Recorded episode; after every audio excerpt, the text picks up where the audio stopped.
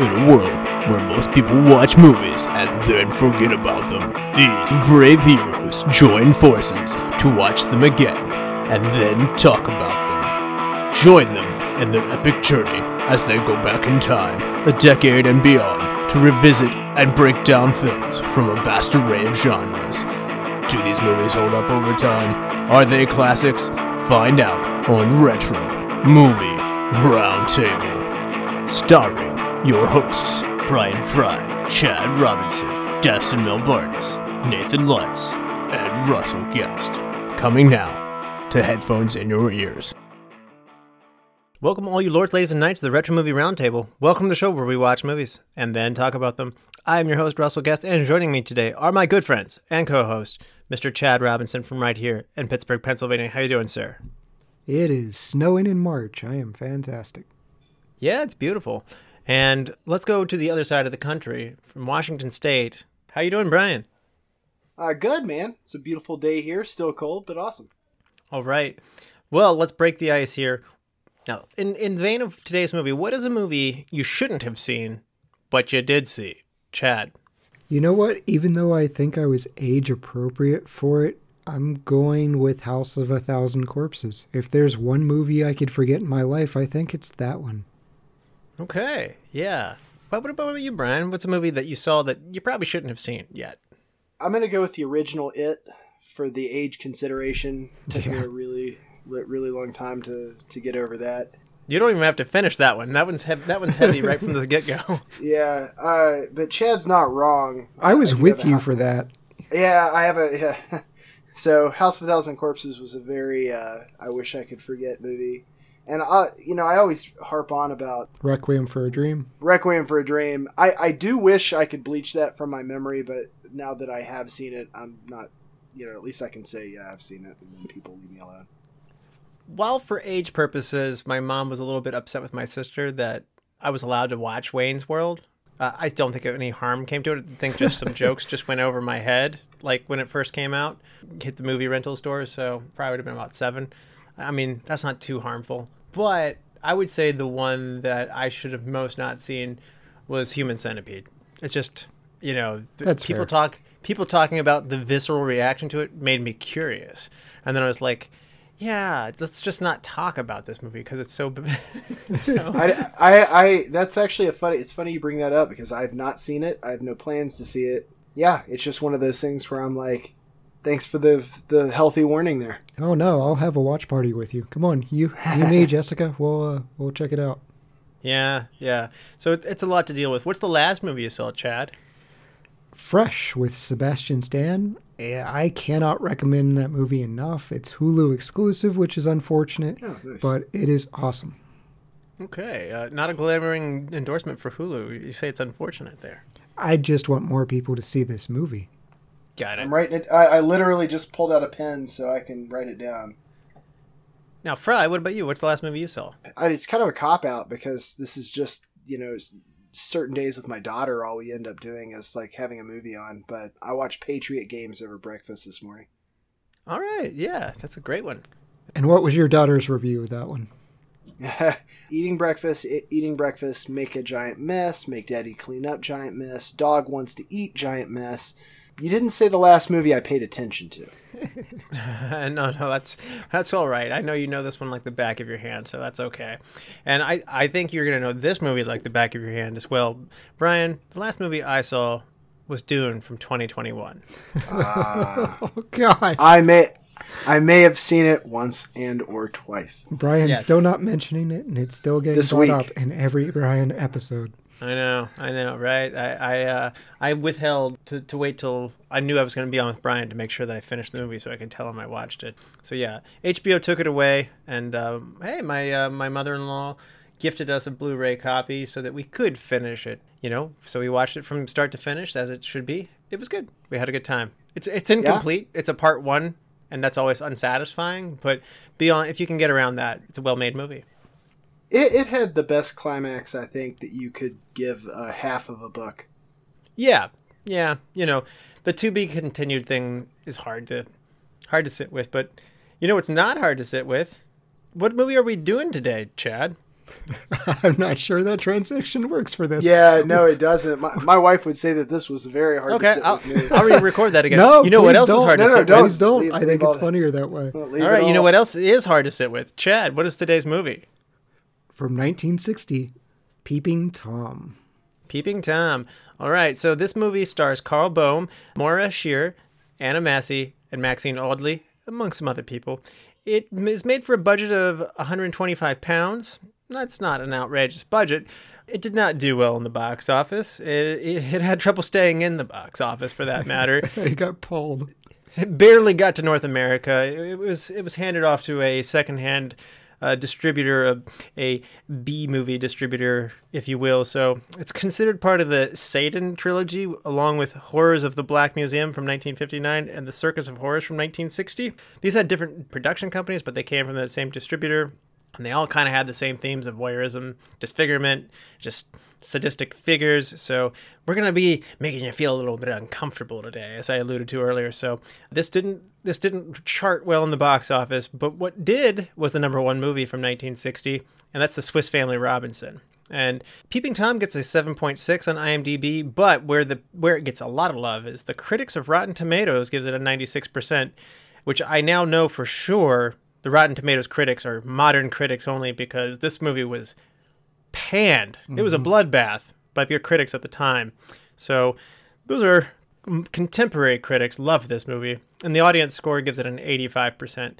So we talk a lot about the AFI, but there's something called the BFI, and it's the British Film Institute, and they have their own top 100 movies. And the BFI gives this a number 78 on their top 100 movies of all time. Those are the British production movies. So high praise again. So the legacy of this is appreciated, not so much appreciated at the time. Now, Chad, I know you saw this one. You've been talking about it for a couple of years when when you first picked it up. Tell us what was your introduction to this one?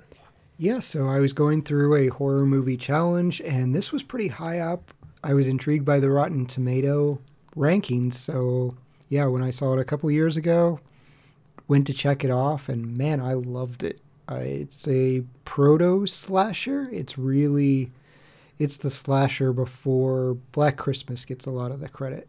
Yeah, it it has a lot of the slasher elements. I I loved it the first time. I was really excited to put it in the random number generator, and here it is. Yeah, yeah. Now I, I, gotta say, like you, you, you have talked this one up. You have recommended this one to a lot of people. Not as hard of a sell as like Fry has been on Dune '84 and two and 2021, but uh, you, you definitely have been big on it. So you think it's aging actually quite well. Then it sounds like.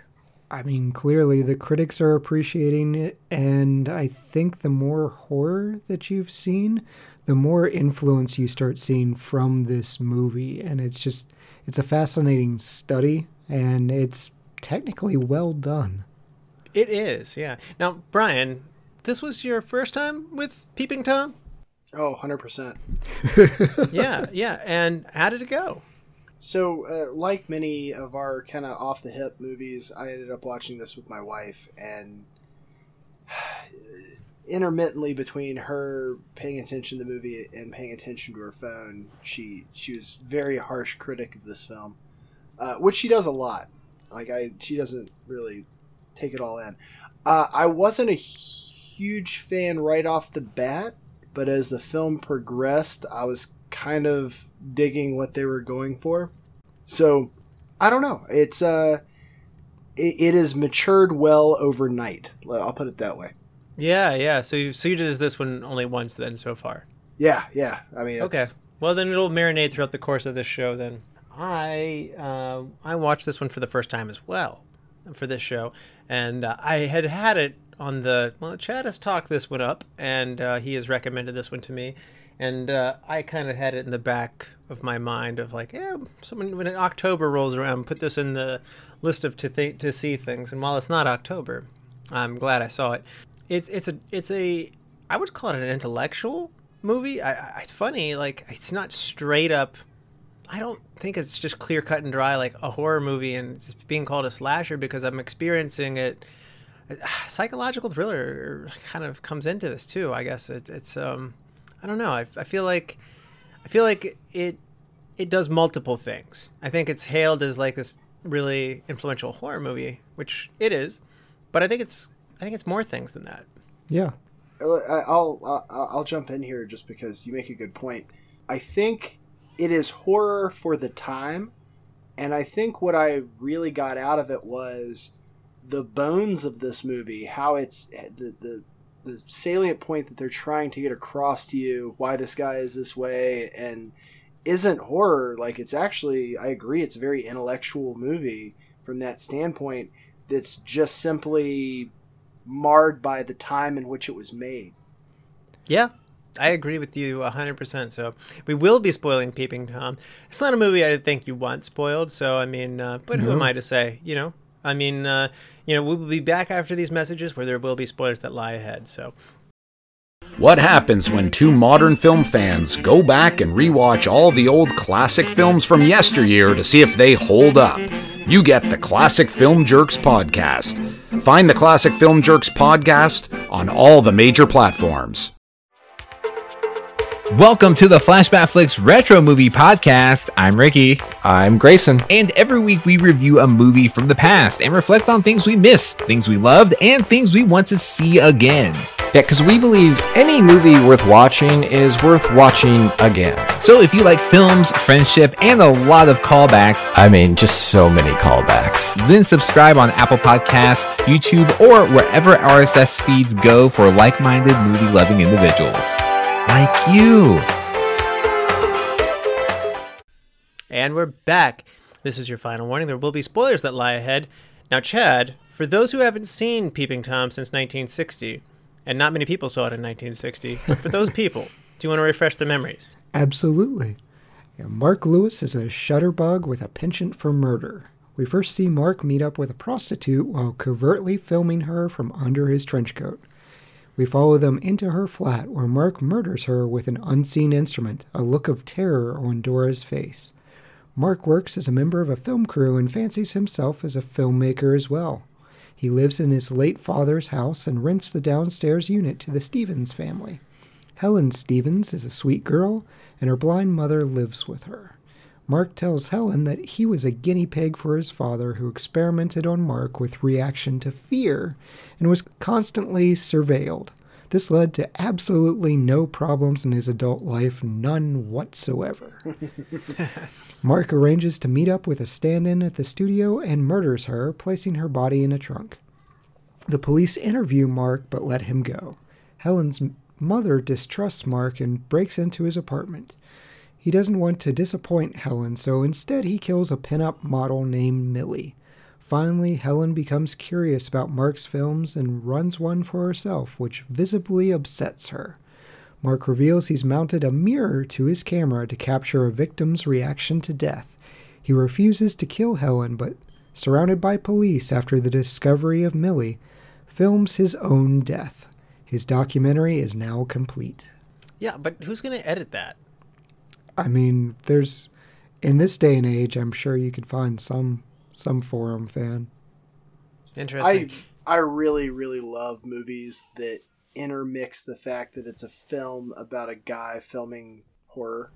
Like I, I super dig that. I know I've mentioned it a couple times, but uh, I think it was Carpenter did a thing for Masters of Horror called Cigarette Burns. That was also like not in line with this where someone's filming, but you know the, incorporating film into the film. So uh, super dig it. Yeah. Yeah, so so this is challenging material for the time, as we've already touched on. There, there's a critical mauling at the time. like they, they're not they're not kind to this at all.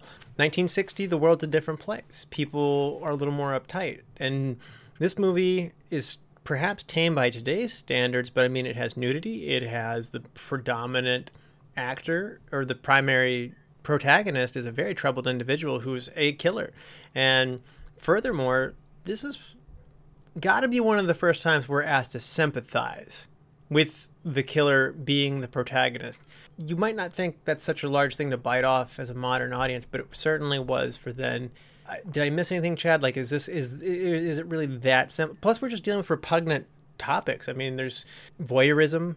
There's like there's like a um, there's like a fetish that he has in watching people. These are just things that people are uncomfortable even today talking about and dealing about and thinking about, but certainly at the time, certainly for what was in cinema at the time, mind blowing. But it's not just rubbish, is it?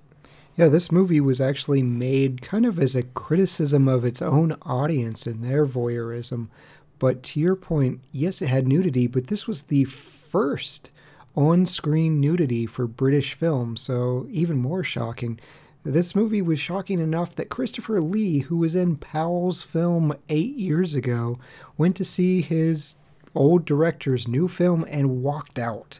So yeah, this this movie 1944 was when we first had a movie. It's called The Lodger, where it puts you in the killer's point of view. That was like the innovation. Scream 4 got it wrong. I love Scream 4.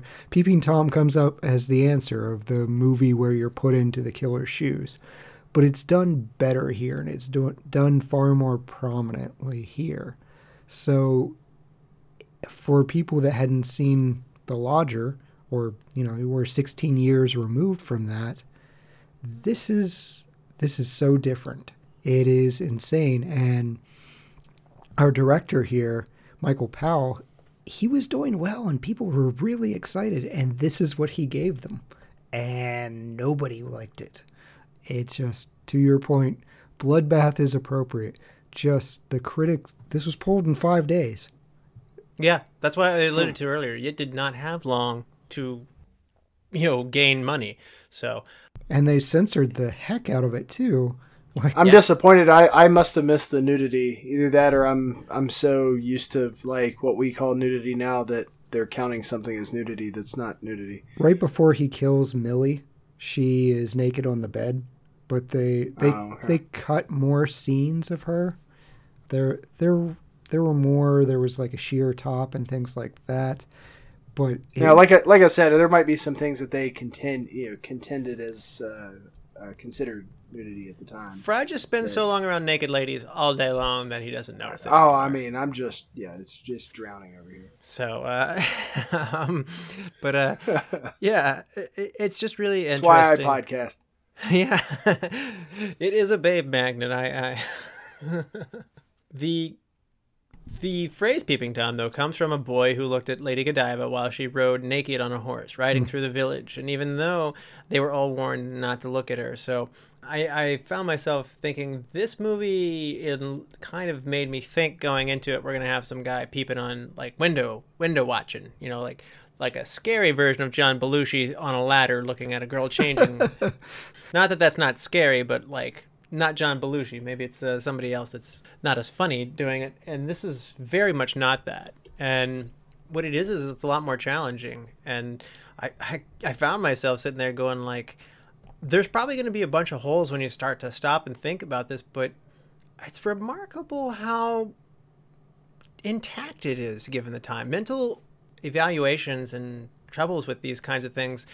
Uh, we learned so much about mental health since then, and yet at the same time, it's not it's not terrible. I mean, there's there's things that we could know better, but again, they're challenging the viewer to sympathize with this character.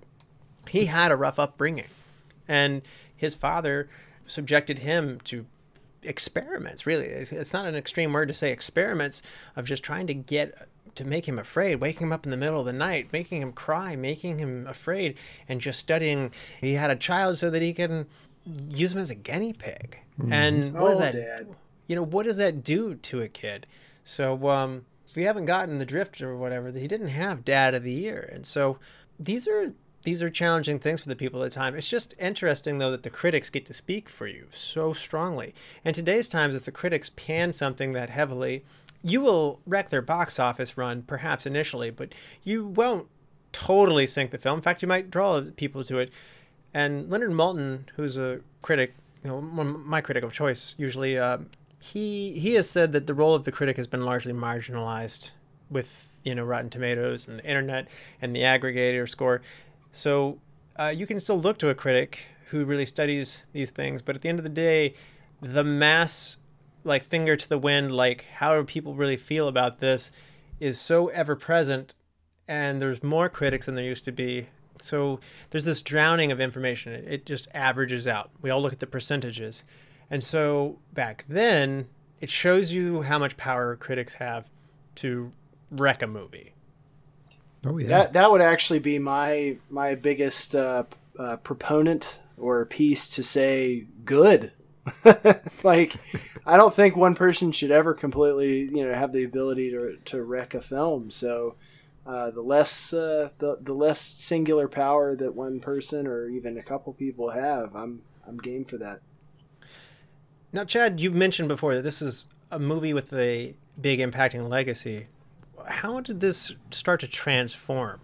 Yeah, I mean, we we don't see the true slasher until Black Christmas. I think that's 1976, but it's it's mid to late 70s. So this doesn't really get picked up. We'd see a lot of comparison, and you you sort of alluded to a lot of the themes, and people are probably thinking, Psycho. Psycho was two months after this movie. Now, obviously, they're not really influencing each other; they're filmed pretty simultaneously. But Psycho has a lot of the same themes, a a lot of the same mystery and crime involved, and it's a success. Where this movie just it gets pulled because it just it does one too many innovative things that weren't ready for the time period. But it's it gets a bigger and bigger influence. We see it in uh, Scream 4. It's referenced Halloween Resurrection. Michael Myers actually uses a tripod to stab someone. Last Night in Soho, which was 2021, I really enjoyed that film. It God, I heavily to see that still. it heavily draws from this film. There's a lot of scenes, there's a lot of language that's used. They do mention Soho in this movie. And so, yeah, it, it's continuing to influence directors. And, you know, Martin Scorsese cites this as one of two movies that if you're a director, you need to see to learn everything you can about directing. He uses this movie. Yeah, he's going to come up a lot tonight. He is, if there was ever an advocate for a movie, it, it is him on this movie. He There's no doubt saved about it. this movie. But I mean, he's got clout. So I mean, when he says this man doesn't just like it, he gushes about it. So, mm-hmm. yeah. It, Fry, how do you think that uh, I would equate it to like uh, you know the Ramones weren't like the biggest band in the whole world, but everybody who listened to the Ramones seemed to start a band, and the impact was enormous off of it. And in some ways, this is this the filmmakers got a hold of this, and it's the filmmakers who started to appreciate this and saw things between the lines and went out and sought it out. And you really had to try and seek it out if you wanted to get it. But what do you think the filmmakers at the time were seeing in it and how how it resonated with them against the odds?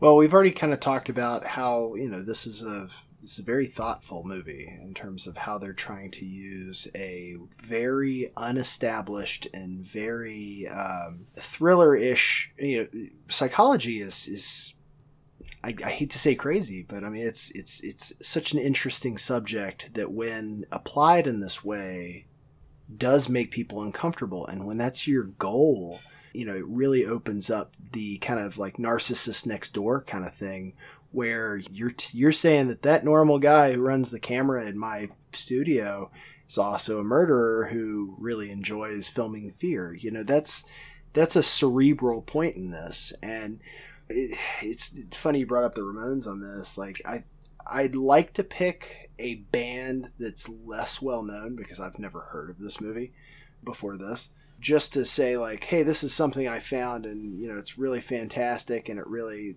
i, I could even go with like uh, Siouxsie and the Banshees might be a better way to put it where you know you have goth rock is in its infancy you got some punk in there and that sort of thing but a lot of people haven't ever heard of them but yet it's influential. So it's something like that Maybe, yeah. And I guess, uh, yeah, we, I'm going back to my Ramones thing, but uh, whether it be Nirvana or Green Day or all the bands that came out and said the Ramones were such an influence on them and stuff like that, that that's like Martin Scorsese coming back and like being like, hey, this this is worth your time, and it did get its it did get its appreciation and found its audience uh, way later. It's just really interesting. for our music viewers, uh, there was actually a quote from a, a music critic when the Velvet Underground came out and said, you know, not a lot of people bought this album, but every one of them started a band. Hmm. Yeah, yeah, yeah. So that's another great parallel, and it, it, it's camera work. We'll talk about that here in a little bit, is is also really great. And so it- it's I think it expanded.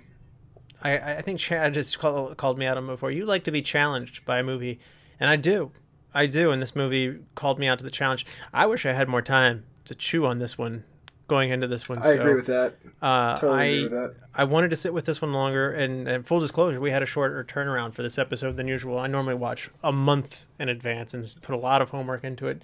And if there was ever a time when I wanted to sit with it longer, it, it- it's this one. So maybe we'll someday, when we've covered every movie and we have to take a second pass, this one will be early on my list. Well, I have to ask you both because I'm I'm curious here because this movie you you've kind of struggled and and said with the genre it's not quite this it's not quite this. This movie's funny. I, to me, this movie has a lot of funny moments, and it's it's not corny 1960s. There's a little bit in the bodega type scene, but there's there's a lot of comedy in this movie. So how did that treat you? I liked the seeing the film crew of what would have been thumbing its nose at the movie industry at the time. The fluffy director who's doing a puffy piece and you know super egotistical director. Uh, he's quite a caricature of himself.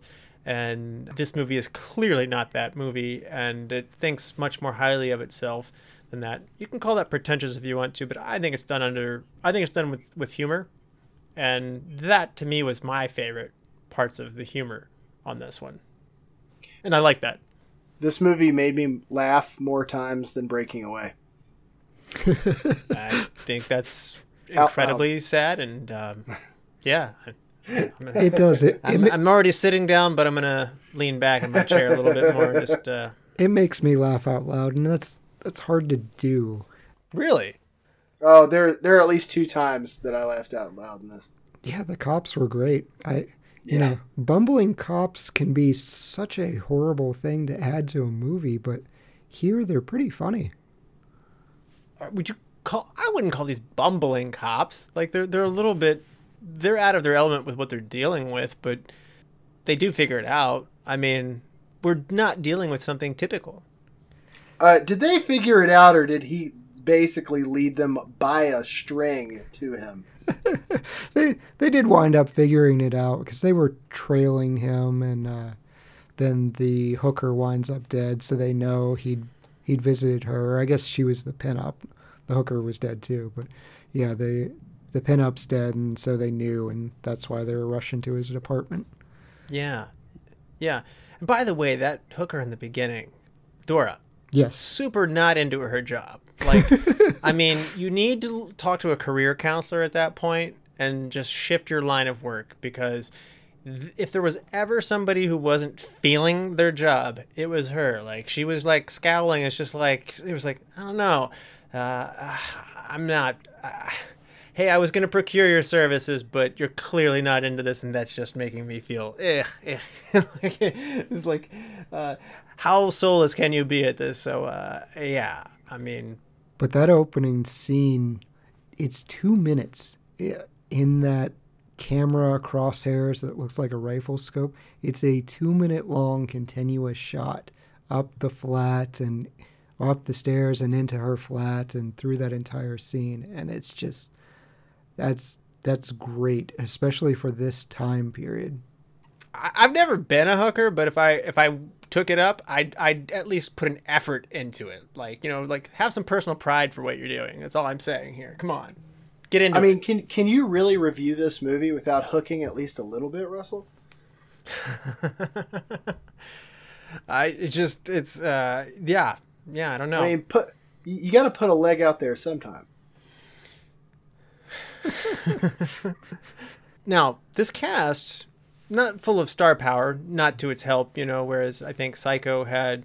Hitchcock was a more established name than Michael Powell, and it had a cast that was perhaps more alluring Yes. uh, than this than this one. So you're right, Chad. When we studied Psycho, which man, I wish we could have been on that episode, but when we did Psycho, this pushed a lot of buttons. It crossed a lot of boundaries. Hitchcock really had to go to bat for stuff. He made the right calls in the right time, and I don't know. It's interesting, and in fact, this is a British movie. I think I think Europeans tend to be less uptight than Americans, and I thought the deck was more stacked against Hitchcock. But he pulled it out. And in fairness, it's on brand with him.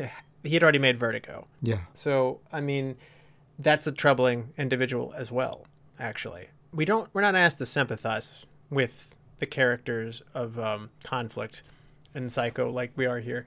But it's just interesting to me that uh, this cast seems to be a lot of them aren't first choices, but they seem so spot on for me. I just want to say that this cast was just largely really good. Yeah. Yeah, we almost agree. got J- Julie Andrews for I know, Vivian, I know. More people would have gone to this movie for Julie Andrews, but Yeah. uh, yeah, Laurence Harvey was slated for the lead role, and uh, Michael Powell ended up casting a German Karlheinz Böhm. They changed it to just Carl Boehm. No explanation of his accent, but Right. somehow his method of speaking is um, there's a distance and a, a detachment. I actually liked it. I mean, it's not like I agree. you know so uh, he's just so good at getting into the zone of this character i don't know what it takes as an actor but there's a level of detachment and just this is beyond eccentric there's there's something Right. that's just like mysterious but also dangerous about this character and he conveys all of that so well Another German actor, Conrad Veidt, the man who laughs, kind of reminds me of him. right? Yeah. Yeah. And uh, Boehm was a friend of Powell, the director, by the way. And so they were prior acquaintances. That chemistry was very beneficial. Boehm said in an interview, he just really got me, at, like at a deep core as an actor. And so that they had a very strong chemistry. Makes you wonder why they would ever would have looked at somebody else. So, but Boehm saw Lewis as a sympathetic character, and I think he conveys that. He he he portrayed it with great pity for the character, and he said that he could identify with the character because you know he was in the shadow of a famous uh, father, Carl Boehm, and uh, he had a difficult relationship with him. So it's interesting as an actor being handed this very foreign, very challenging thing to dip into, and he found ways to relate to them and turn that to his advantage. And it's really fun to hear an actor deconstruct how they get to that place, and it's really cool to hear him talk about that. Oh, his Agreed. his line after talking about that those child films and how his dad was studying him and see how he'd react he just says i think he learned a lot from me and it's just Yeah. with a touch of sadness that really gets me you're right it's like oh i'm sympathizing with jack the ripper Yeah, yeah. It, it is. It, it, it's conflicting as a as somebody who's watching this. You like him, but he's doing terrible things. I mean, uh, he, he doesn't even like that he is this way. He wants. He talks to a psychologist at some point, asking, "Is there is there a cure for somebody with my scopophilia uh, that I have like this strong desire?"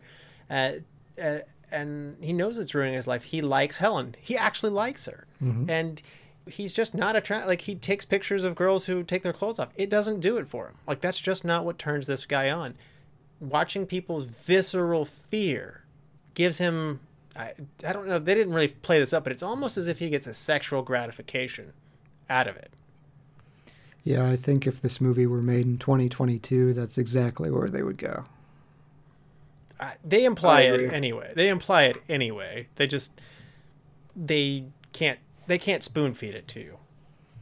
Yeah, I mean, there's there's the films of him staring at the couples making out, and he kind of has a, another pause in a moment where he's with Helen, and there's a couple making out. So there's clearly some aspect of sexualizing this voyeurism.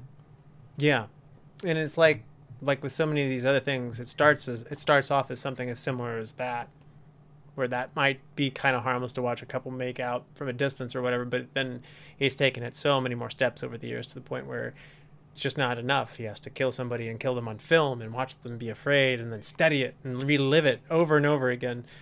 The only one that maybe I wanted to know in, about is he is very interested in a disfigured model. She turns she turns her face to the camera and we see that she's physically discouraged and he is like all about that. And they do mention at some point that he's just fascinated with the morbid, but this is the only instance that doesn't seem to be as driven by the fear and the voyeur as much. I I don't know if that's an inconsistency or just me not like I said, that part of me wanted to study this more. And that's one of those things where I was left with a question mark. What was with that? I think people who are inwardly broken look at people who feel as though they're outwardly broken in the same sort of kinship. Yeah, that hmm. I That's think a good point.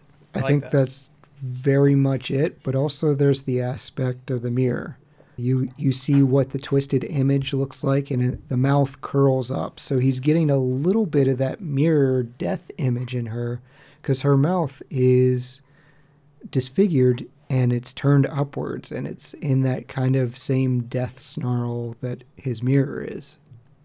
Yeah. So spe- speaking of uh, uh, parts that make you laugh out loud, when the the other model is talking about how she was out with her boyfriend and her her fiance caught him, I made me laugh out loud. I was like, I was not expecting that from the girl taking her clothes off for money. Maybe I should have, but that's just not where I thought that direction was going. Oh, Millie's great. Yeah. You know, it's unbelievable how much of the movie trivia on this one revolves around her, the woman playing her, Pamela Green. I felt like this movie, uh, again, is a very intellectual movie, and it's, I won't call it disappointing, but I was sitting there going, like, the number of stories about how this was a sensational thing that, you know, she was going to be nude in the movie. I mean, there were literally a lot of people who came on st- set that would not be there from other departments and other you know studios and stuff like that to watch her take her clothes off for for the for the film and she chastised the director for it. He kind of sounds like a creep as a director to be honest with you. I mean even down to like he saw nude photos of her and he's just like this is gonna be this is gonna be her and they they still like like the audition sounded kind of exploited. He had her come in, and he was like, "Oh, look how comfortable she is, taking her clothes off in front of all these people. This is wonderful." And it, it, it's uh, it's funny how this one little piece of the movie became such a lightning rod for the facts and the enthusiasm for the people making the movie. And uh, it's funny, like today, there's nudity in movies, and it's considered part of the art or part of the, maybe imperative part of the storytelling. But at the time, this is quite a sideshow. That I mean, it it is a shadow over the rest of all the stuff that's going on here in some ways. Yeah, they actually had to kick someone out for being a real life peeping Tom. There was someone that wasn't supposed to be there taking pictures of Pamela Green as she was undressed, and she just starts screaming because this this dude's not supposed to be there with a camera, and he was escorted off of the set, but he was from some newspaper trying to get a shot of her, which is super super creepy, and that dude should be in jail today. But 1960s, it was probably more like, eh, let's just throw him off the lot. Good try. I thought it was odd that uh, Pamela Green was disrobed on set for the scene, and there were two young boys Yeah. just around, and uh, about seven and eight, age more or less, and they were sitting on the floor by the camera, and the director just told her that those were his sons, and that he had invited them to watch the scene. Don't worry about it, and which, again, that's a weird story. Um, Right. it's just she didn't argue or protest. She just filmed the scene, but um, so many weird stories about that. And like Brian said, like uh, by today's standards, it's not the most in your face, but No. word word got around the movie industry. That's for sure. Yeah, the 70s takes this and runs. It's like, oh, you can do this now? Full frontal nudity all the time. It doesn't matter if it makes sense. That's right. I think the writing on this one, I wanted to know more about who conceived this, but the guy's name, the screenwriter, is Leo Marks, and he bases portions of this film on his own experience growing up as the son of an owner of a uh, Marks and Company bookstore in, in London. This story is very strange to us American audiences by today's standards. Uh, it's got lots of nude women posed up in the street and and when you go in and yet this is also a shop where a little girl comes in and she bought some candy this Yeah. is weird like i mean i know the british are a lot more loose on nudity than we are here uh, but i mean it felt like a porn store and they even made their own porn Yeah. upstairs or soft core porn upstairs. And yet like they sell newspapers and candy and like it's a magazine stand? Like this is weird. Like i mean this isn't like the scene in clerks when the guy goes up to the counter and being like you got the other kind of magazines behind the counter? Like they're everywhere. Right. and it's weird. He gives him the bag that that says educational books. Yeah, Miles Malleson totally makes it seem like a porn store too. Yeah. He's twitchy, he's nervous. Yeah, that's You forgot your papers. What? Oh yes, of course.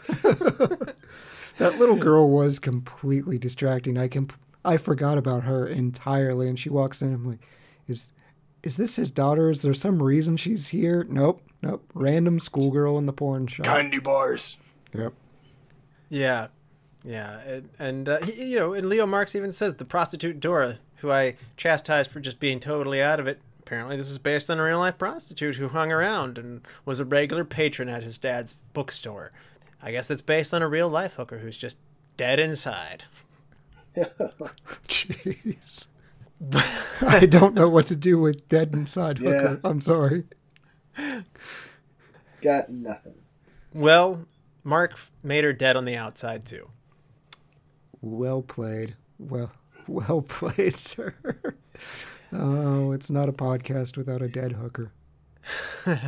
Isn't that the truth? But uh, while writing the script, Marks believes the motivations behind Lewis's murder to be entirely sexual. He would state in retrospect that he felt like the psychological compulsion for the character was less sexual than it was unconscious.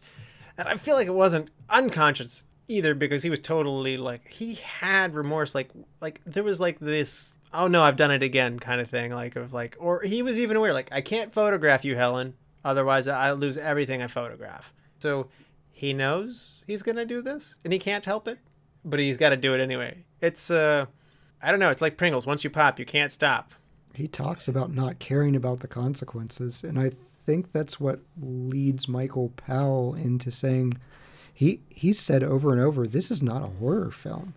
This is a psychological film. It's it's something entirely different. Yeah, you could look at it as horror because it's it's a proto slasher. He's using a weapon and killing multiple people with it. But to Michael Powell, he's really just trying to tell a story of abuse and consequences and satirize the movie industry and and make a statement about audiences voyeurism as well like what you keep trying to see If there was ever normally the the audience is going to sympathize with when a, a kid when they can't uh, be with somebody that they're interested in, but in this case, Helen's mom, boy was she right. he had a feeling saying like, uh, "You need to stay away from him," and uh, that being right is an understatement. One of the effects I really like in this is where like he's all bent out of shape talking to her, and it's almost like she can hear how fast his heart's beating. yes they're like pumping it through the the sound effects. yeah man that was a great scene and i i like that so much of the film it starts with an eye opening and it's so filtered around what mark sees and that the camera can't see anything and her mother is blind i like that addition Yeah. Yes, yeah, and uh, she didn't actually see what she was filming. She's like, "You're not, you're not lying to me." It's like, "There's no point in it." You would know. It's just like, "Oh, so it's really bad then." Yes. There's, there- it's never exactly said what it was that he was watching, but she left going like, "I don't know what it is. I don't know if it's worse or better that I don't know, but it's bad." right yeah the the thing she says like when helen asks how did you know he was there because the hairs on the back of my neck stood up she just has this instinct that we're made to believe because she's blind that all her other senses are heightened i think that's cool Yeah, me she even says, "I live in this room." He's like, "What?" oh She's that, like, that was such a great line that you live in the room of the people upstairs "Yeah." Yep. Yeah. Let's talk about Michael Powell as a director. We can talk about how he got panned, and but he's doing a lot right here, Brian. Like, what do you like about his approach to this this movie? Well, like Chad said, like so much of this film you can see in other films, and uh, and like you said, I, I wish I had more time to digest on it because even just you know sleeping on it is the last thing I did last night was watch this movie, and uh, you know I slept on it, and then I woke up this morning and I was thinking about it, and I was like, wow, man, that was really good. I liked how they did that. And I still hadn't really formally put my notes together for it, but you know, just as we've been talking about it, and I was like, oh, and this, oh, and this. So a lot of this take is just completely off the hip for me. I can't imagine what this would be like if you watched it, you know, 20 times over the course of five years. Yeah. It's important to remember like this guy had some clout. He had three Oscar nominations and a BAFTA nomination before he did this movie. And then this movie completely destroys his career. He has 18 more years, but no other real success. Yeah, one of our aircraft is missing, the 49th parallel, which is called the Invaders in the US, and the Red Shoes. Three Oscar nominations, and then, as you pointed out, a BAFTA award nomination too for the pursuit of Graf Spee. So, I mean, he doesn't do many movies after this. He has a hard time getting work. It's it's it's kind of sad. I mean, I feel like in today's times you're allowed to have a you can have a misstep. I mean, your your career can suffer for it, but with motivation and stuff, you can you can rise above. But boy, it it tanked him. Right. Okay. So just let, let me just say this so it said. Like there have been directors before that would kill just to have this as their end all accolade. Yeah. So I, I just want to say like I get it. I'm sure it seemed like a raw deal at the time. And, you know, like so many people who are artists, you know, their their work is more appreciated after they pass. But I mean, I think in the end, if if you could give that back to him and say you don't understand how influential this film is going to be on the future, you're just not going to you know get the credit you crave right you know right off the you're not get the instant gratification for this you want. I think most directors would be like, "Yep, that's all I wanted in the first place." Well, the cool thing is he's gotten to see it, and they've done numerous interviews with him over the years where he's essentially said, I never thought I was wrong.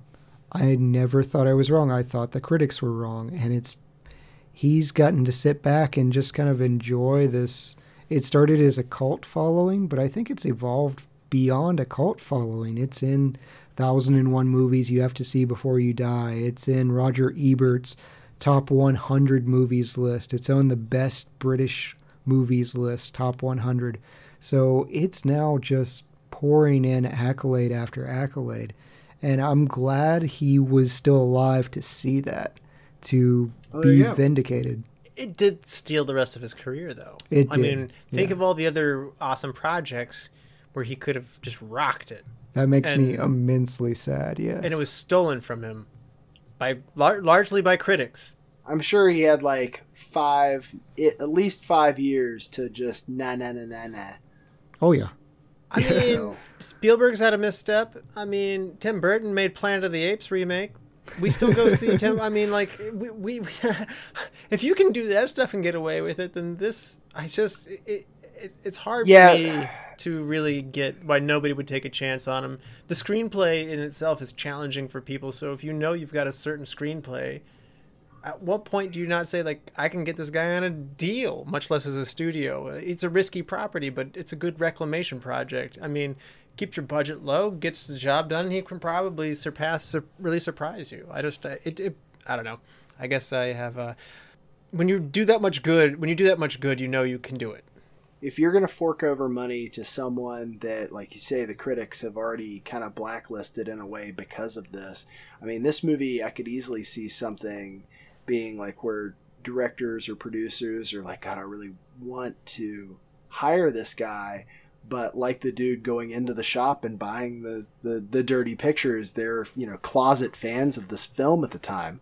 So That's a like, very good point. We hadn't hit that revolution that you know Easy Rider and The Graduate were part of. Yet you're right, Brian. The studios just had too much control. You made the wrong people mad, and now you're out of the game. I, I should have been able to answer my own question. You're absolutely right. It's a political game. Yeah. See, if this happens to you later, you can go guerrilla style. You can go Sundance. You can go. You, you just have to do it with less money. And if you're still talented, your talent will shine through. But you're right. Back then, you're blackballed. You're you're blackballed. yeah. Yeah, that's a very good point. Scorsese, as Chad mentioned earlier, said uh, this and, and Fernando Fellini's Eight and a Half contain all that you can be said about directing. He's always felt that Peeping Tom and Eight and a Half, just if you're an aspiring director, these are the two movies you must see. And uh, they're dealing with film objectively and subjectively. Uh, and the, they're two very different. One captures the glamour and the enjoyment of filmmaking, and uh, Peeping Tom, on the other hand, shows the the aggression of it and uh, how the camera can violate. And studying the two of them, those two extremes together, uh, is everything that uh, people who make films are aspiring to do in his mind, and uh, they express themselves through those films. And this is this is this is really high praise. Um, From a very accomplished and very wide uh, renowned director, and when it was re-released, they got to do it so that Scorsese presents, which is weird because he had nothing to do with it. But he went to bat for it that hard that he gave this movie a second life. And so, Martin Scorsese, that's really cool to go out and stick your neck out for for something that influenced you that much and to share it with people when they clearly had missed it. Yeah. Absolutely. He's the proto retro movie roundtable of, hey, I found this retro movie that's really awesome and I want to share it with you. So, and by the way, if you want to come on our show and do eight and a half with us, we're we're available. yeah, yeah, I think we already know what he would give it though. Yeah. It's a, and I think this was fun. Michael Powell is in this movie himself. Uh, he he plays Mark Lewis's dad in the old films, and uh, the son as Mark Lewis's uh, the young Mark is is his is his son, and people thought that he was getting too in character and connecting too much with his character. See, critics make stuff up, and saying that he was overly identified with the character and that he uh, borderline abused his son in the making of this movie. And his son has come out saying that this is laughable and um, just says that this is all false. So once the once the ball gets rolling, leaves the bounds of what's even true at that point. So. Mm-hmm. Well, his wife played the boy's mother as well. So yeah, it's a whole family affair. But it was ridiculous that they they panned him as just this narcissistic move of inserting yourself into the movie. I mean, good grief, we see we Hitchcock does it all the time. yeah, Wes Craven did it. We see Stan Lee. He's not the director, but it, it's a lot of fun to get those shots. I love a director, writer, creator popping into their movie, speaking role even better. If it's, I mean, it, it's so cool. It's it's very meta. It's, it, it, but I mean, as somebody who appreciates movies, that's so cool. I mean, these are people who are behind the camera, and a typical moviegoer doesn't even think to talk about the director half the time. When in reality, they and the cinematographer and the screenwriter, I mean, this these are the people who you never even see that help breathe life into your movie. Too much credit goes to actors, and acting's really important. I don't want to take anything away from great acting, but the people behind the camera are the creative forces that breathe this thing into life, and they're in it twenty four seven for. In this case, it was only six weeks of period moving making. It's actually made pretty fast, but it can be very involved and very. You can totally take over your life, and I just think it's those to me it's so inspiring to see what what goes with that. So it's to your point, Chad. I just think it's sad that they made this, you know, painted him like out to be this monster who made this horrible piece of snuff. Right. And Fry, you might be able to back me up. I'm a little worried about you because you and I are usually on the same page, but I actually thought the little boy, his son, did a good job. He didn't want a professional actor, he wanted someone with little acting experience to just emote. And I thought the kid did a good job. This might be just uh, coming from the fact that I feel like when they portray young boys from that era anyway, they all come across as a little creepy anyway. Yeah. so I, I do actually really enjoy the fact that like they got I feel like if you can communicate with a child that age what you want and then they act in that way now granted against the critics this is you know his dad's telling him how to act in this scenario. It's not like he's actually dropping a lizard on him to see how he reacts and stuff like that. So i i think this is a complete win. Like not only from the look and the vibe that the child portrays that you can actually see that becoming the man that you've been used to in the whole movie so far but it also is it's a triumph in in familial communication that they can actually that he could direct his son in that way at that age Yeah, High praise. yeah, and we have not quite gotten. This is a field day for cinematography. This was a real joy for camera work. They set the mood really well. It does multiple things well. It does over the shots well. When Mark's up on the scaffolding, viewing down on them, there's a sense of being watched. Uh, the first person perspective through the camera with the creepy little cross, the crosshairs that that would have been in the camera that, that he's using at the time.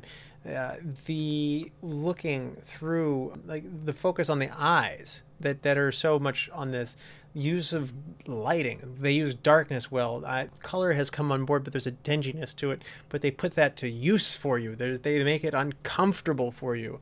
And then similarly, the warmth of Helen is brought into this. There's an innocence in her, like that's reinforced too in the wardrobe and stuff. She's wearing a very bright, crisp blue and orange, kind of bright, bold colors. They're the loudest pops of color in this otherwise kind of dingy world that they're eh, that Mark inhabits most of the time. His apartment's very drab. It it's just so much good mood setting with the camera, the lighting, and it's just I mean I do see where Scorsese's talking about it. They're using the camera to really capture the mood well, and that's as a director, that's one of your strongest tools of is what you're doing with that camera. Sure. Yeah, this is a masterpiece. It's not something that I typically go out of my way to notice, but the shots with Vivian where she would be in darkness and then there would be light. Or even when they're working on the movie set. The movie set is bright. You've got colorful trunks and hats and everything else and that's mark's day job and that's who he is. He's in this light and in this brightness but then he's in the shadows and he his world is black and white. His movies are black and white. And there's the crossbar technique that that is really cool because Michael Powell says it's supposed to resemble a rifle scope. That's why Mark says the camera must never see you. It I lose everything that the camera sees. So it's scouting his victim. Anytime you see the camera on a young woman, there's this sense of foreboding. So it stuns me how well this was shot.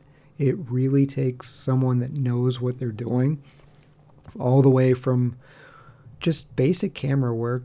You were talking about the scaffolding shot. That's that's a great shot, but the lighting throughout is just so impressive.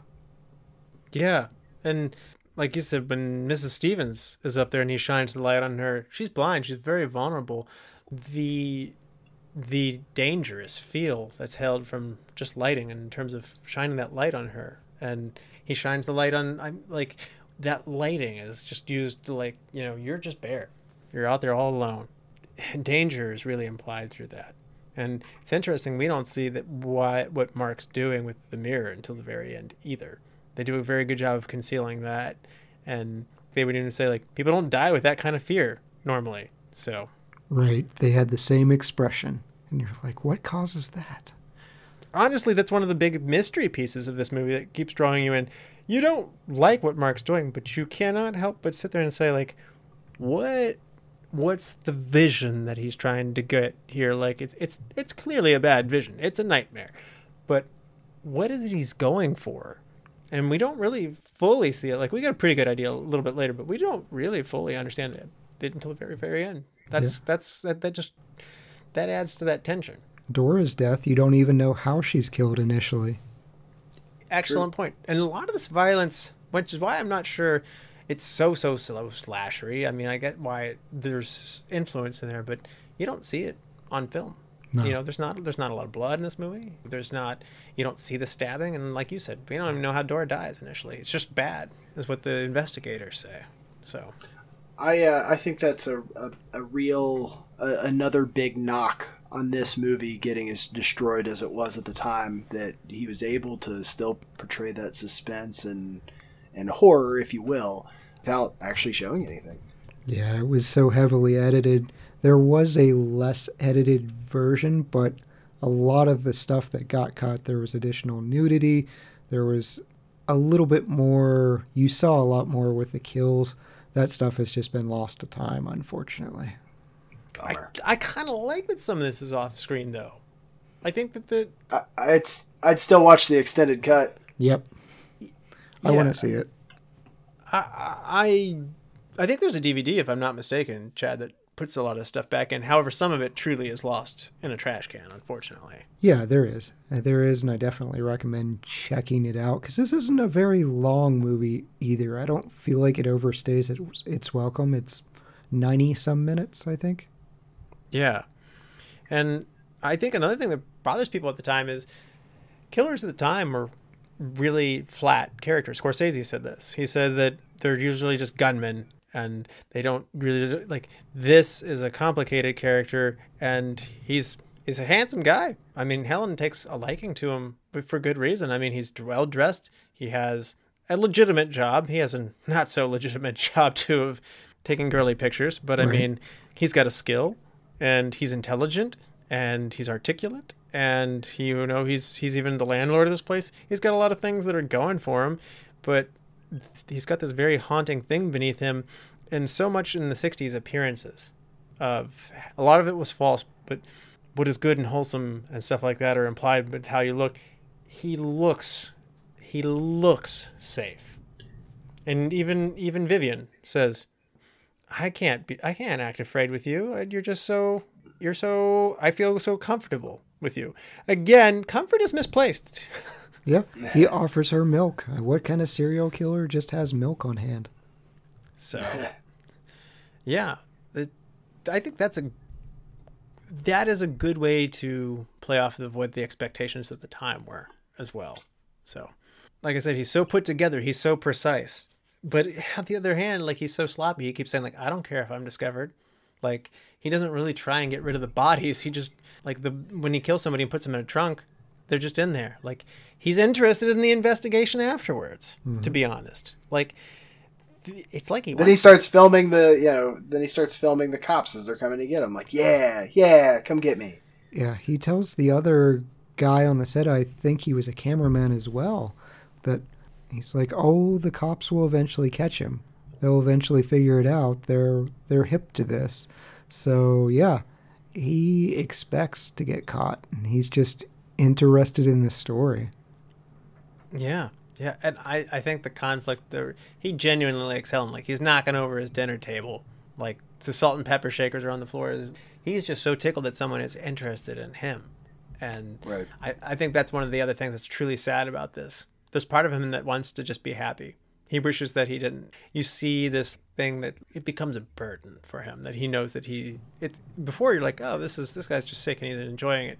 But then it's just it's just the way that I am, and I'm vexed by this. And there's other parts of my life that I would like to go on and be a normal person, but this is pulling me back. Like I'm, it's like being chained to this dark urge. Yeah, Millie's death was kind of sweet when you think about it because he he goes and kills Millie because he suddenly has the urge to kill Helen and he doesn't want to. So he just goes and, and kills this pinup girl to get rid of this urge or sate it for a while, keep it at bay. So it's like, oh, that's that's kind of nice. He still killed someone, and that's not great, but uh, no, he's at least sweet on her and trying to avoid harming her. So this is a very British production. Obviously, it's landing on the BFI. Chad, what do you think about this movie being in Britain? It's kind of odd to see this movie industry, which is clearly that they make movies in London. We cover it all the time. Actually, it's it's it's it's a thriving movie industry. But at this point in time, I feel like Hollywood and the Hollywood lifestyle takes over so much. But I feel like this movie is so much better being in London than it is in Hollywood. I think with London's history, and I mentioned The Lodger, and The Lodger is about Jack the Ripper, I feel like that's a little bit played with here. You know, it's drawing from The Lodger, putting us in the killer's point of view, and we have a serial killer killing women, and some of these women are doing things that society looks down on. We've got the prostitutes, we've got the pinup models. So it London is a great setting for this. It's got the history, it's got the citizenry probably saying, not again, not again with this. Is this happening again? Do we have Jack the Ripper reborn? Yeah, I, I was wondering myself, what does shifting this to New York or Los Angeles do to it? Something's not as glamorous about these settings, and somehow that that makes it seem like a grittier environment, certainly than L.A. Yeah. Yeah, I agree. Soundtrack, Brian. what do you think about the music here? I think that if I don't want to jump into my change one thing, I think that the soundtrack was appropriate to what was happening, but I have more to add for my change one thing. Yeah. That's fair. I liked the piano theme. I liked, I guess it would be Mark's theme that they're playing, and it becomes a little bit haunting and it's got some dissonance in it. And it reminded me vaguely, and I'm wondering if Carpenter was inspired for Halloween because it's got a little hint of that Halloweenish theme in it. The same r- repetitive notes that da da da da da da in the background. So, I, more more to Brian's point or, earlier.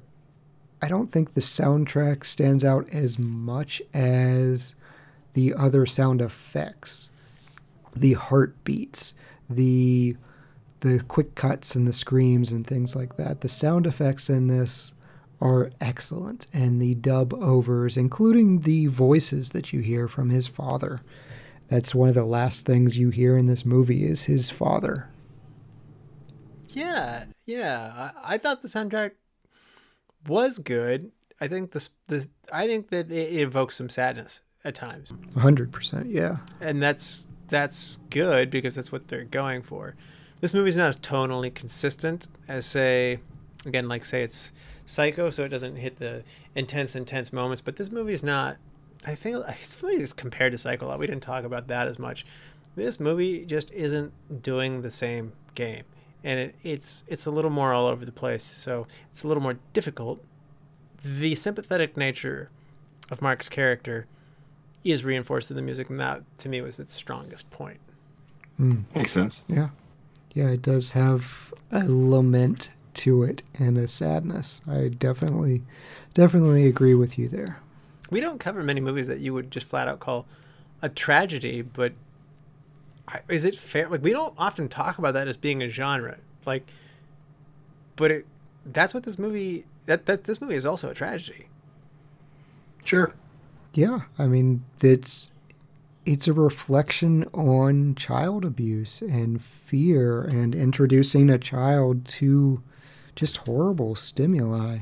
So, yeah, the, Mark is well, he wouldn't be like a tragic hero. He he definitely is a tragic case of just mistreatment and the consequences that led to in his adult life.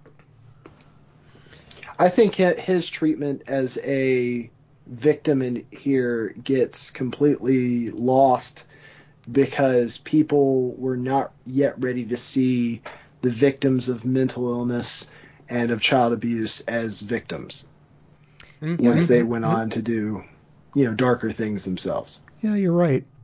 The, Freud Freud was around though, talking about like you know childhood and stuff like that being like like that. That is all the rage in the psychological world at this point. They do make kind of a joke out of it though, because he does go to the psychiatrist for help. He's like, "Oh, curing it is easy," and you get your hopes for Mark up, and he's like, "Oh, it's just several sessions a week over the course of two to three years, and it's done almost as like a rim shot of but um ching." Like, well, our killer's screwed because he needs to kill now, and he just needs a pill. But yeah, there's there's still a little bit of that mental health stigma here. Okay. Yeah. Do you guys want to hand out some awards? Love to. MVP. Brian? I went with Carl on this one. Um, I don't know how. I, I had a hard time even really thinking of anyone else for this. There's some good acting performances done all around, but man, his is just stellar. And his awkwardness and his trepidations, and ultimately in his you know fits of murder, he's always a little reserved about it, and that really feeds into that psychosis. He uh the the backlash hit him too. We didn't talk about that. Uh, now that you brought him up, uh, he said at the premiere, uh, Carl Boehm did. He said that Michael Powell and he nobody came up to shake their hands. Like there was like this at the movie premiere. There was kind of this heavy set like, what did we just watch kind of thing, and not like, hey, we all did this great thing. It was like a, okay, don't make eye contact with these two guys. So it, it, it hit Carl Boehm as well. Chad, what about you? Went with Michael Powell. I just I think this movie is so well put together. He put his career on the line and knocked it out of the park, and unfortunately, the public wasn't ready for it. Not only did he put it on the line, he sacrificed it. All right. Yeah, yeah. Michael Powell's my pick as well, and uh, it's a it's a brave movie to make, and uh, I can't say that it really paid off for him. But uh, Right. on the other hand, uh, it, it as so often great art is, it, it ultimately will be appreciated, but certainly not in its time. So, I've been been talking about Michael Powell's prowess in this movie. So, good job. Best supporting actor, Fry. Uh, I went with Maxine Audrey, uh, Audley, excuse me, Audley. I absolutely love the mother's character in this. I thought that given how little time she actually gets on screen, she was the most memorable uh, secondary character, and that's including Helen. So uh, yeah, Yeah, two for two for for me. Mrs. Stevens, Maxine Audley knocked it out of the park. she was great and furthermore she is chilling like because mark's your protagonist and you've attached yourself to him you kind of want him to be stopped. But on the other hand like there's this like threat that she possesses to him. Like she sees through him even though she mm-hmm. can't see at all. And that's such a compelling thing. She does a great job of playing this character. She really holds her own. She's vulnerable at a moment but for the most part she's she's in control. She knows what's going on, and that that sternness and that that confidence, and boy, she really takes over the camera. So I'm three for three on that one. Yep. She was she was great. What studio do you work at? Like she knows.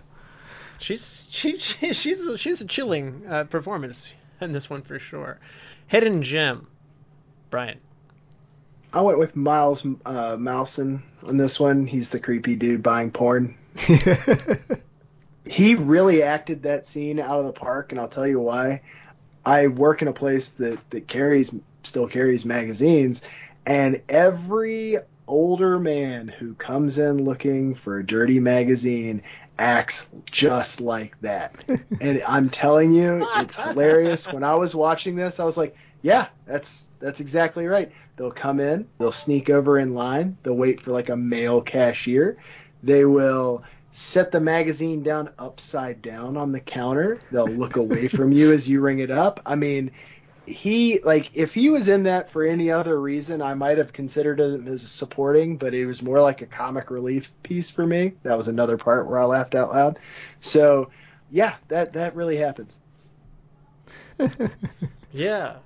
Well, that was mine as well. Three for three. You could really screw up a comic relief character in this movie, but him just sweating through this entire ordeal and even through the book of it's clearly titillating to him. He's like, okay, how much for one? How much for the whole thing? And it's just so funny. And then the whole uh, the whole bargaining piece where he's like, "Well, make it this," and then we'll toss in two newspapers that he clearly gives zero craps about. Yes. So Yeah. yeah, yeah, yeah, totally. Now this one's tough. Recast. If you had to recast somebody else, put somebody else in their place, who would it be? Oh, you know, I, I- I was trying to go for something like, man, I kind of wish I just had a familiar face in this movie. But I was thinking, like, just you know, dealing dealing with uh, you know mental illness and stuff like that. What if they tossed Janis Joplin in there as one of these girls? I like it. Yeah.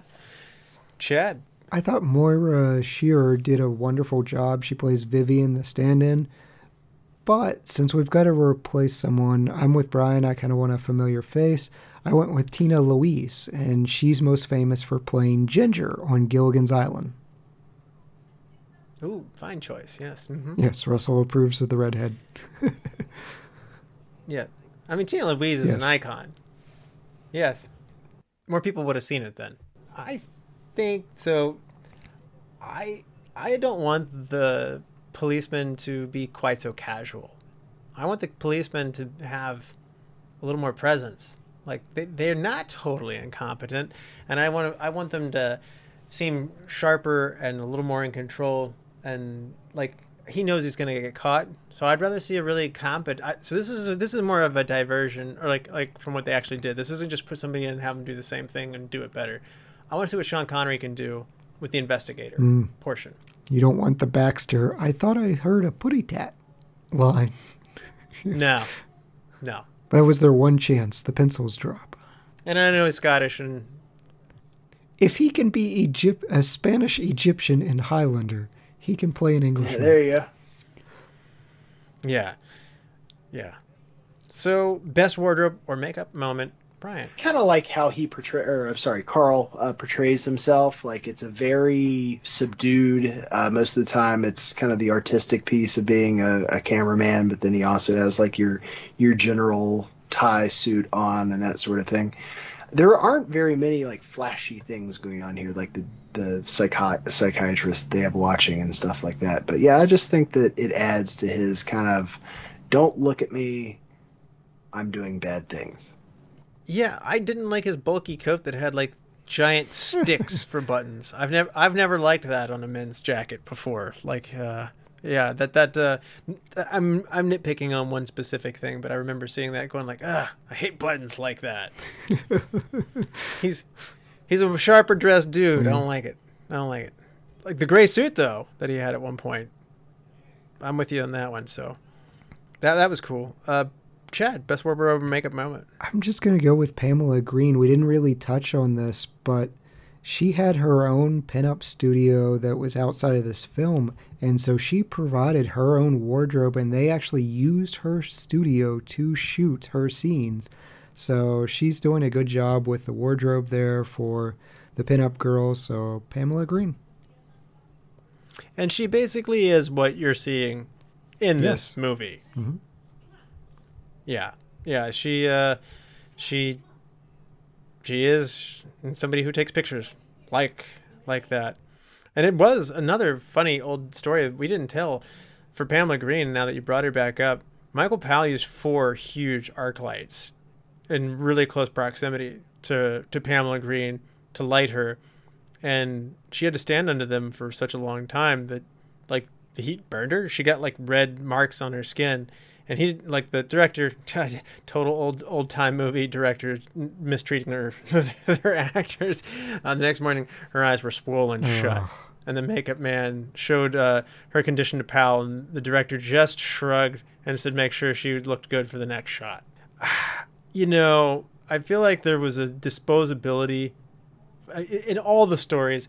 I really admire Michael Powell's commitment to this role, but if there's anything I don't like, there's a there's a there's an exploitation and a mistreatment and maybe even a looking down on Pamela Green because of what it was that she had done. Maybe she wasn't just an actress, that she was, you know, kind of a nude model and stuff like that. But you still shouldn't treat somebody that way. You still shouldn't treat them with no dignity. So, as much as I praised Michael Powell, I will say the stories don't sound real nice, at least directed towards Pamela Right. Green. So, yeah. Be nice to your actors. Be nice to them. So, my best wardrobe or makeup moment is going to be the dragonfly pen. It's a really big moment, and I would like to, like I said, I, I think on further passes on this, I'm wondering is there some symbolic nature to why the dragonfly specifically, but it, it definitely was a big moment in the film that Mark gave a gift to Helen. It really showed that he liked her, and furthermore, that she was very touched by it as well. So, uh, I wonder if there is. I, I looked for it. What what does the dragonfly necessarily mean in in literature? But I'm not sure how it applies to this scene. But I feel like it's more important than I'm articulating. Yeah, I had the same thoughts but couldn't find anything. But I do love that little brooch. That was nice. Yeah. So if you know, if somebody out there analyzes film better than we do, won't be hard to do. But um, if you if you're out there and you know why the dragonfly or what makes it so great, help tell me why my pick's a good pick because I suspect there's more to it than just than what I'm saying here. So, how's that for an answer? Probably a reach, but I know dragonflies are supposed to represent maturity. So maybe the fact that he's giving her this pen is hi- him culminating to the end of his convalescence of, of what he was doing and trying to, to come out of it. Huh?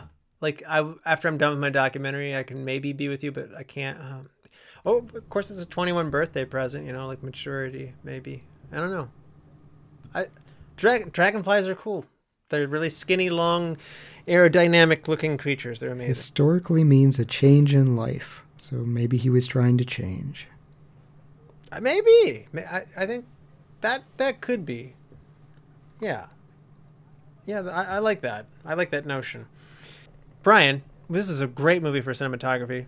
What is your best shot? Uh, my best shot is uh, basically when he breaks out the window and films the police coming to get him. I abs- I absolutely love that just because like he is he's like this is it this is the climax of my film and it's like I've got to get it all and he's like so into it he breaks out a window and he's like come on you know he's it's it seems like a challenge but he's not part of the film yet so he Okay. films them coming to get him and then he flips the camera around on himself to kill himself. Yeah. Now, Chad, best shot. I've already gushed about it, but the opener with that extremely long tracking shot up the stairs and into the flat for his first kill, I just think that's incredible. My best shot's going to be there's an amazing shot of Mark watching Helen as he as she's watching his childhood movies and he's looking through the rotating film reels and we see his eyes just intensely watching her through that. The lighting's great, framing his eyes again. It's it's just it shows the uh, creepiness. It shows the fetish nature on there, but it also shows the interest that he has in her too. So I mean, this shot's doing so much. Oh, yeah. Um, And freaks yeah. are out, rightfully so. Yeah, Uh, yeah, exactly. I'd like to be explained what I'm watching. I sometimes think that too. Best scene, Brian. My best scene is uh, when he is trying to articulate to her that sh- that he can't see her scared. Like basically the entire part where he's trying to confess in a way that that her fear is not where he wants to go. Yeah, I think in modern terms we'd say that's his trigger, Yes. but it's like catnip to him. yeah. Yeah. Well, good to know yourself anyway. Yeah. Uh, so, Yeah, he's Chad, very self aware. Chad, best scene. The scene with Mrs. Stevens questioning Mark in her flat, I think that heartbeat sound effect where it's just quicker and quicker and quicker as she's like, "Hey, what studio do you work in? What what did that actress? Where did she work? Did you know her?" And he's just he's like, "I'm going to get busted." So there's still we talked about he's a little careless, but there's still a fear of getting caught. So Before he's done. Yes, before he's done. And then the heartbeat fades and it slows down as he gets out. So I, I just thought that entire scene was wonderful. Yeah, that's mine as well. It's so intense. Yeah, that's the most intense moment of this film. And Maxine Audley just rocks it. She's awesome here. Oh, yes. Brian, change one thing. I thought the music was too loud. Like even the stuff that you know that was supposed to be building for suspense and stuff. I thought if they took it back a couple notches, it would have done the the film better service. That's why I didn't want to bring it up too much beforehand. You're officially old. The music's too loud. No, it wasn't too loud in that way. I just think that that you can provide that sort of suspense using music if it's not like overpowering. And I felt like it was just a little overpowering in this. No, you're right. You're right. Yeah. Chad, change one thing. I think sometimes Mark can come on as a little too creepy, and there's a sense of why does Helen trust this dude? So there are certain scenes where I'd like him to just dial it back a little bit. You know, you can still be socially awkward and not, I'm clearly going to murder you if given the chance. Right. Yeah, I I think he's a creepy character. I'm okay with that one. That's funny. Too creepy. My change one thing is I want the investigators to probably play a little bit more of a role in this last Here's me shocked. yeah. I want the investigators to play more of a role at the end of the movie. I want them to start to put together what's going on and talk to each other about what their findings were, put the puzzle pieces together. I'd like the mystery part of this. I like that Mark himself is a mystery. Where he's making a documentary, we as an audience are trying to figure it out. It adds tension for the other characters to also not know what we do not know. We might know a little more than they know, but they're finding things out, and it's through them that we ultimately do find things out in the end. So use that. This is not primarily a mystery movie, but I I think that they could I think they could be used as a stronger plot device. Russell says, "F the police." Yeah. More crime. Always the case with Russell. More Yeah. crime. Yes. Uh, best quote, Brian. Mother, what worries you? The price of whiskey. What else? What matters?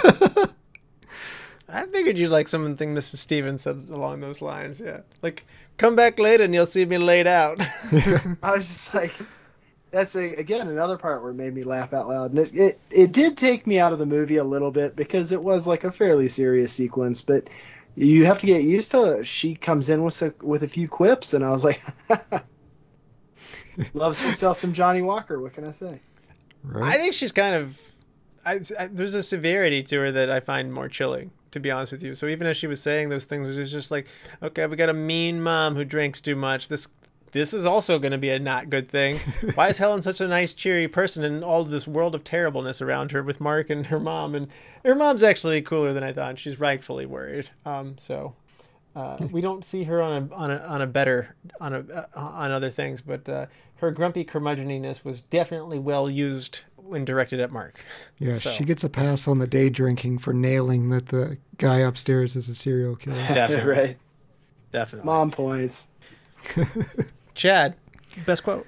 You know what? This is a highly quotable movie. I really thought there were a bunch of great ones, but I think I'm going to go with Imagine someone coming towards you who wants to kill you, regardless of consequences. A madman? Yes, and he knows it, and you don't. That was just chilling to me. Yeah, you're right. This is a very quotable movie. The the the whatever I photograph, I always lose is very poignant in this one. I can't believe nobody said. Um, though, uh, do you know what the most frightening thing in the world is? It's fear. Yeah. Yeah. Yep. Yeah. And also, Miss Stevens had some other good ones too, like just like I don't trust a man who walks quietly. He's shy, mother. His footsteps aren't. They're stealthy. She she had so many great ones, but even the director. Uh, I will paraphrase this, but the silly girl, she's fainted in the wrong scene as she's just discovered a body. Right. And uh, suppose they catch you. Oh, they will. Yes. They look very efficient. Which again, we, I want these policemen to be efficient. But and then then she goes, "Don't you mind?" And uh, he goes, "No." Right? Mark, are you crazy? yes. Yes. Do you think they'll notice? Like that was a creepy run there. Right. Yeah. The grin after he says yes to crazy, the knowing grin is just amazing.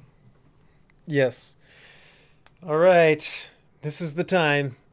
Uh oh. Five star scale, half star intervals.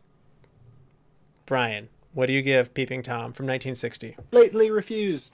Four stars. Wow. Four stars. Okay. And yeah, Chad, how about you, man?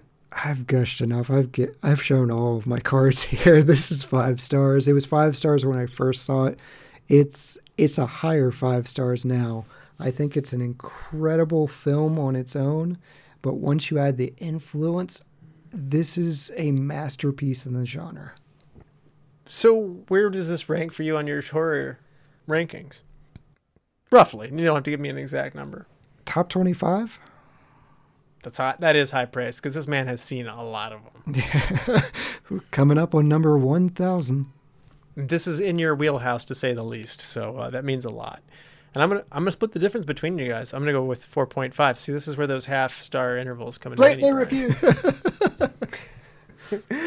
yeah, it, it is it is quite good. And I would even say that with more time, with more study, more appreciation, this has the chance to grow. So, because this is an intellectual movie. I even told Chad, I was like, ah, I wish I had more time with this one. I stayed up late last night reading and studying, but I mean, more watches, more passes.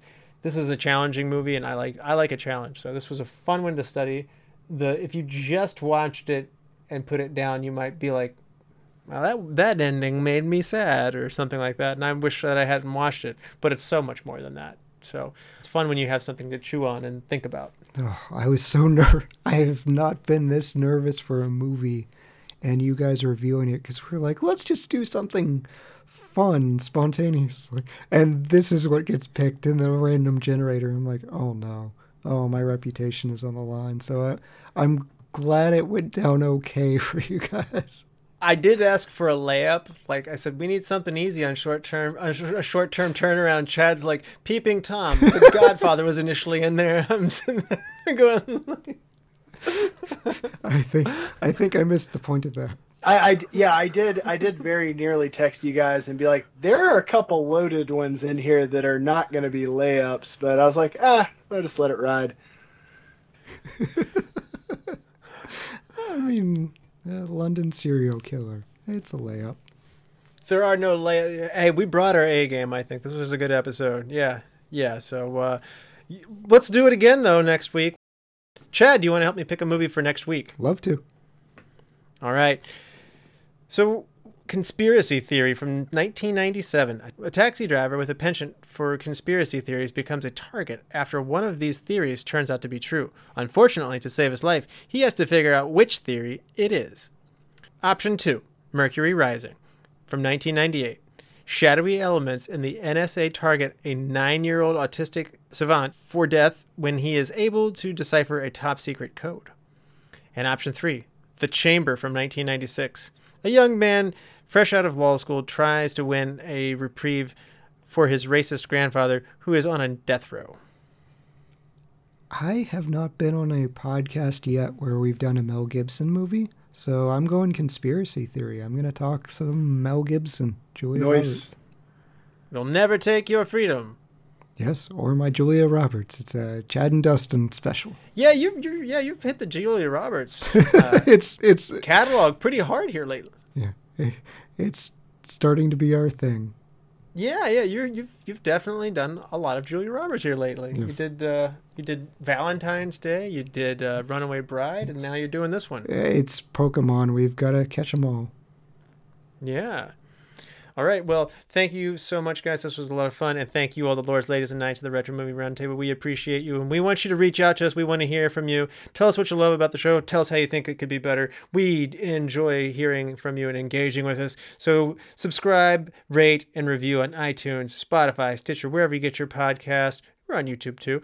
Give us a like on Facebook. Follow us at at movie underscore retro on Twitter. Email us at retro movie roundtable at yahoo.com, all one word. And providing and producing this podcast is fun but not free. So we invite you to support the show at our Patreon page at www.patreon.com forward slash retro movie roundtable. Any contributions you make will go towards making the show better for you, the listeners. And as always, thank you for listening and be good to each other and watch more movies. Brian? Wouldn't it be dramatic, supposing the people inside were dead, all stretched out with the lights quietly burning about them?